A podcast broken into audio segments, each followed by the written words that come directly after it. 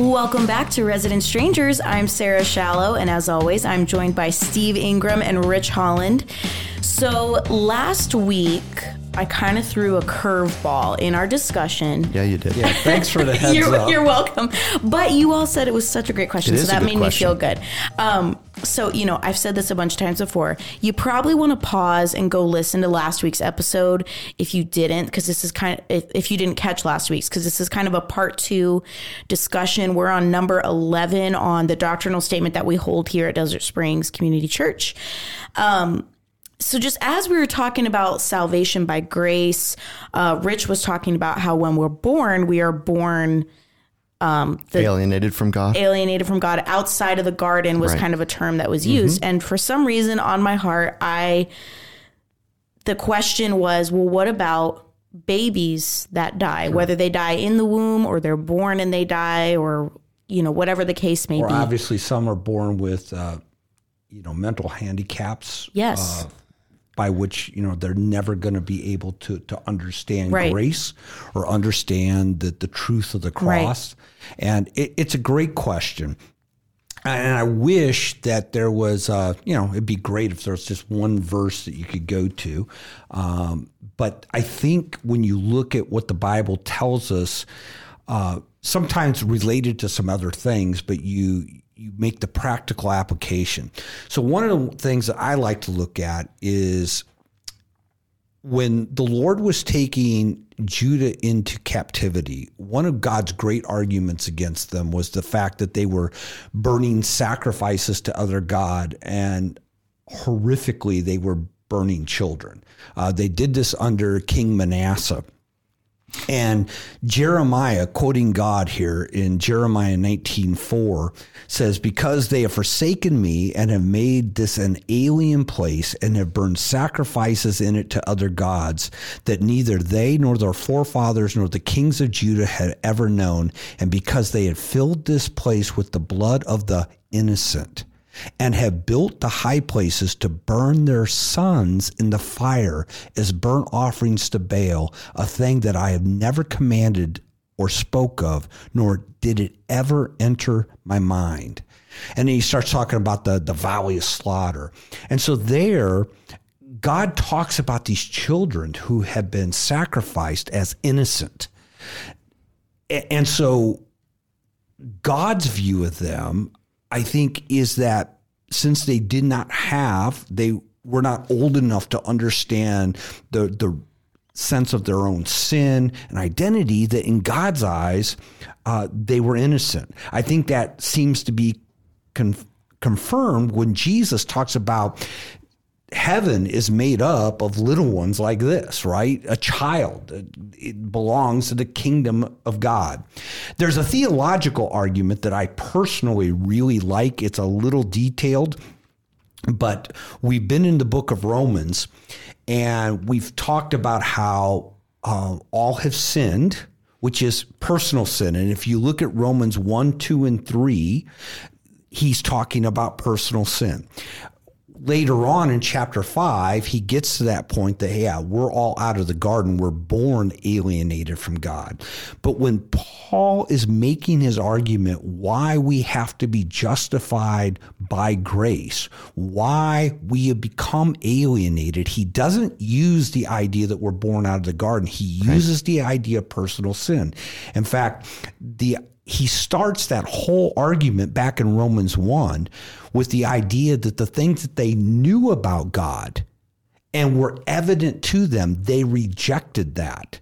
And so there's that knowledge, and that point is often called the age of accountability. I'm not exactly sure where that terminology came from, but there does seem to be a point in time, and I think it probably depends upon the person, where we begin to have knowledge of our sin, knowledge that there's a God who created, and we now reject that, and we begin to act, and now we are liable for our sin. And that prior to that, an infant, someone with severe mental handi- uh, handicap pieces, is not able to understand that there is grace in, in the atonement of Jesus to provide for them.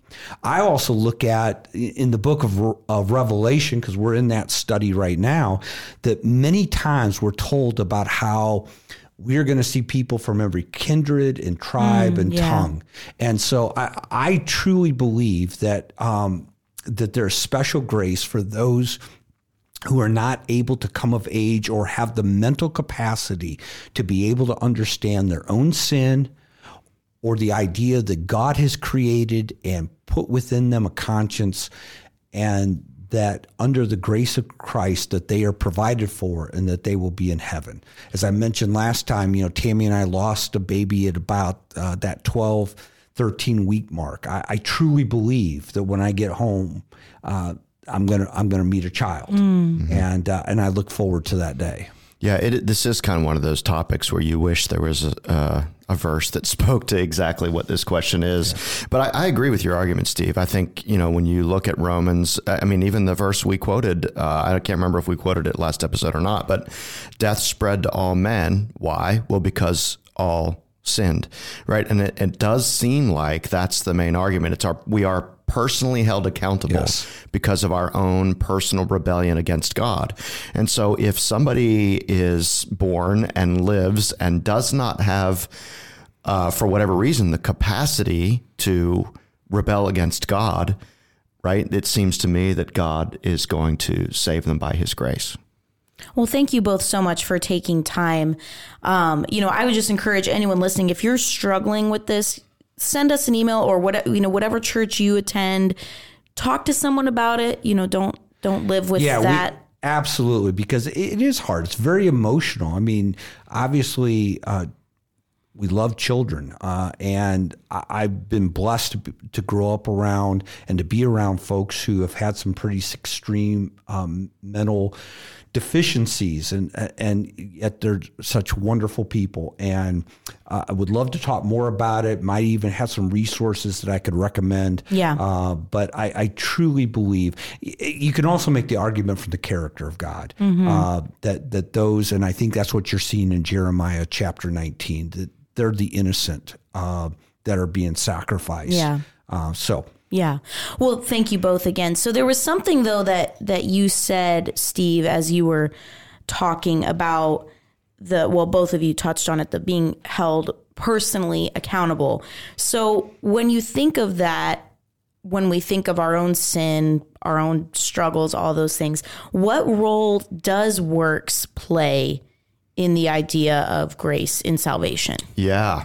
Uh, right, because we spent a lot of time last episode, I think, talking about how works does not save us, right? So, so does that mean I can just live however I want and just go? I mean, what is? I guess these, all these kinds of questions got, will come got up. Got my right? get out of hell free card. That's right. That's my just fire insurance. insurance. Yeah. All right. Well, no, I think is the answer to that question. I, I you know, when I. It, what's what's interesting is uh, Steve and I were talking about this um, off the air. There's a, the two passages that we quote in our doctrinal statement, Ephesians mm-hmm. two and Titus three. One of the things that's interesting about that is that they they both have something in common. One yes. is that they say that salvation is by grace. And the other thing they have in common is immediately after they say that, they say that God has made us for good works. Absolutely. So you got Ephesians two, eight, yep. nine, not a result of works, lest any man should boast. Verse ten. Verse ten, yep. We are his workmanship created in Christ Jesus for good works. For good works. So I think when you, you think about good works, it really kind of comes down to the motivation. Do we do, are we doing good works in order to be saved, to be accepted by God? Well, that will never bring salvation. Salvation is by grace. It's a gift. But if we do it because we've received the gift, because of God's grace to us, that I think should be that response that we have. We want to honor him. We want to let others know. We want to let our light shine. We want to live in good works. That's, that's, we've been made into a new creature. That's what the yeah. Holy Spirit is going to be doing in our heart. I, I think about, uh, like Galatians five, the fruit of the Spirit, mm-hmm. right? This is, Uh, the, the fruit of the Spirit is, I'm not going to be able to quote them now. I'm under pressure. Love, joy, joy peace, peace, kindness, patience. Goodness, faithfulness, gentleness, self-control. Yes. Right? I, it seems like I talked Wait, over you and we might jo- have skipped one. Love, love joy, joy, peace, patience. Kind- Is patience a fruit of the Spirit? Yes. Long Clearly suffering. That's the one I need to work yes. on. Yes. But my point is that that is an agricultural metaphor, that these good character traits are the results mm-hmm. of the internal transformation of the Holy Spirit in the person's life once they have committed themselves to follow after Jesus. The other one that I was thinking of, Steve, is is the the born again motif from John mm-hmm. three, right? Yes. Jesus says you have to be born again. And this sort of signifies an entire remaking of the person. And yes. I think that part of what that means for the person to be remade, or you could even go to Second Corinthians five for the same thing. Right. If any man is in Christ, he's a new creation. Part of what that means is that God transforms us in a complete whole person way so that our character, our desires, and et cetera, are increasingly shaped and bent towards the likeness of Christ. So good works then is the evidence, the results. There's so many different ways we could say it. It's the fruit of God's work in my life. And I am, I, you know, I have a desire now. God has saved me by his grace. And now I have a new just kind of desire. In the old, before I was saved, my desires were bent towards things like making myself happy, seeking pleasure, and all those sorts of things. But now that I've been born again, I'm made into a child of God. Now my desires now are towards serving others and loving God with everything that I am and doing the things that God would have me do. Well, you think of that scripture that we've quoted a few times, and at some point we'll get into because it has the uh, the predestination word in it. But he says, he also predestined to become conformed to the image of his son. Yeah. Right? His determination in our life is that we would become like yes. Jesus. Jesus was a man characterized by good works. I mean, that was his entire life. He served others, and he cared for the the, the poor. He cared for the hurting, uh, for those who were kind of the the outcast of society. I mean, he just had a special place in his heart. He was he was characterized by good works. And if and if for those who are believers, God's plan for us and purpose for us is that we would become like Jesus, then good works have got to be a part of our life. But again, it goes back to motivation. Do we do that in order to gain God's favor? No. Do we do it because we have his favor and we want to honor him? Absolutely. Yeah. Yeah. I was meeting with someone a few weeks ago, and I kind of asked them that kind of classic question, I guess, of, you know, if you were to go, die and go to heaven and stand before God, why would you say, you know, let me in, basically? And the person responded, well, I've been a good person. I'm a good person. Yeah. And it's, so we, we just talked about this, like the difference of doing good things because you, quote unquote, have to do them, or doing good things because it's truly an outpouring of your heart. But then there's that balance, because we do still sin, like we still right. mess up. But um, I mean, I don't know, the longer that I've been a Christian, the more that I know Jesus, the more that I want to do these things. Like it only feels yeah. natural. But like I said, I still I still mess up. I still sin. I'm not I am not perfect at this, but I just feel like, I don't know. In some ways, this feels like such a simple concept, and then in other ways, I know it can yes. get really confusing for people. So it can. Because again, what is our natural bent as humans? Well, we want to fix the problem. And sadly, religion all over the place pushes us towards this idea of works. And you, well, you got to do this, and you got to do that, and you've And grace says, no, there's nothing you've done. It's a free gift. Well, again, the flesh then wants to jump in and say, well, I'll take that and I'm just going to keep doing. Well, mm-hmm. that's a little oxymoronic, because if I truly have put my faith in Jesus, I believe that he is the Son of God, that he is my Savior, and I put my trust in him. And that moment of salvation, there's a change that takes place in my heart and my life. And it's going to be played out for, for the rest of my time here on the earth is he is working to make me more and more like Jesus. And so more and more good works ought to become a part of my life, not trying to earn his favor. I have his favor, but trying right. to now become more and more like him. Yes. So you mentioned that free gift. So when, so when we think of that, you know, I grew up, well, and maybe many who have been in the church for a long time, you think of the sinner's prayer mm. or you think of the, you know, every head bowed, every eye closed. I see that hand, you know, whatever. So, so, but in all seriousness, how does someone accept this grace? Yeah. Uh, yeah. I think, you know, the sinner's prayer thing, it's interesting because uh, we can make mistakes on all sides of that question. Um mm-hmm. You know, so, you know, the one way to ask it is, do I have to pray the sinner's prayer to be saved? Like, is there something I have to, like, I have to do the magical incantation uh, or abracadabra, yeah. alakazam. But then we could also make the mistake uh, on the other side. So, well, because I said a certain prayer, therefore I am saved, right? Right. And I think both of those are mistakes. So I, I guess the answer is no, there isn't. So where do you think, where does that come from, Steve? Why do people say you have to pray the sinner's prayer and there's some things you have to do and say? So when you say sinner's prayer, are you talking about a literal prayer? I was yeah. thinking of it as more of a general. Pray this prayer with Pray this prayer yeah. with me, yeah. whatever it is. Whatever. Yeah, but are you referring is. to like a specific no, I, thing? Well, I, I typically the prayer that is led by somebody right. in the pulpit. Yes. Right. And, and really, I, it probably goes back before him, uh, but the one who made it so apparent was Billy Graham. Right. Right. So right. he would, he, and of course, he's a very gifted evangelist. Yep. And so he would get people to that point, and it's, if you want to accept Jesus, why don't you just pray this prayer with me? And I understand what he was doing because he's trying to help people who already are feeling the weight of their sin and wanting to to place their trust in, in Jesus into this and just help them in essence in their own heart kind of over the line. The problem is nowhere in Scripture, nowhere in Scripture are we told to pray a prayer. Uh, it's about faith. Yeah, mm. It is about faith. It is believe in me. He who believes in me, right. John three sixteen, God's the Lord, whosoever believes in him. So it, it it is about faith.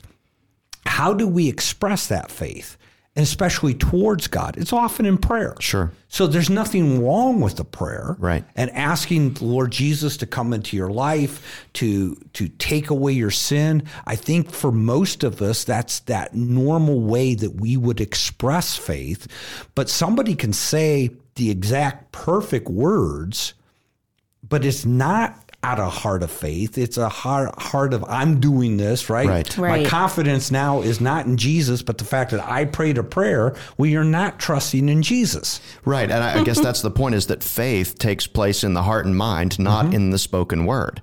And so, I, I mean, I have encouraged people to pray out loud to express their faith toward God. So I'm, I'm certainly not in opposition to praying a prayer uh, to, in the process of putting one's faith in Christ, to pray and say that out loud and say certain things to God about their faith. I'm, I'm in favor of those sorts of things.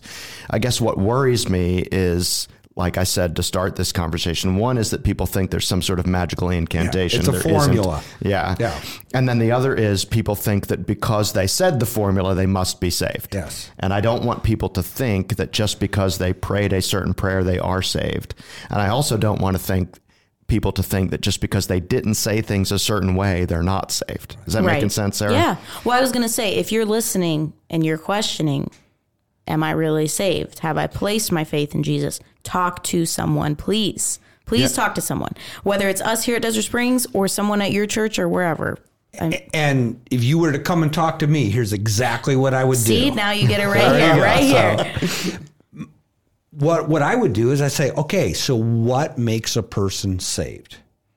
And I'd probably run them back to that verse that we talked about not that long ago in, in John twenty. Mm-hmm. Uh, you know, believe that Jesus is the Christ, the Messiah, the one who God ordained to come and be our sacrifice, and that he is the Son of God. I think there's those two parts, who he is, what he did, and that he did it for me.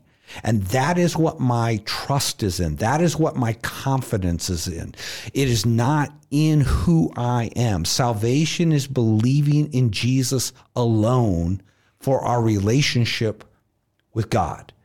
And so often, again, how do we express faith? It's through prayer. But truly, faith is born in the heart. So my question would be, have you done that? Have you come to that point where you know you cannot save yourself and that Jesus died for you? And as the Son of God, you want him to come into your life and forgive you and to be that source of salvation to you. That's what salvation is. And if you're not sure that you've done that, well, you can do that right now. You can you can express that confidence. And again, is it expressing the faith? No. But if that's what you believe, I think it's the expression of it, usually in an audible way, and I think even better with somebody else there that helps drive that into our heart, that this is that moment when we came to that point of trusting in Jesus alone, that we're no longer trusting in ourselves. And so that's what I would do. In fact, just had the privilege of doing that with uh, someone about ten days ago.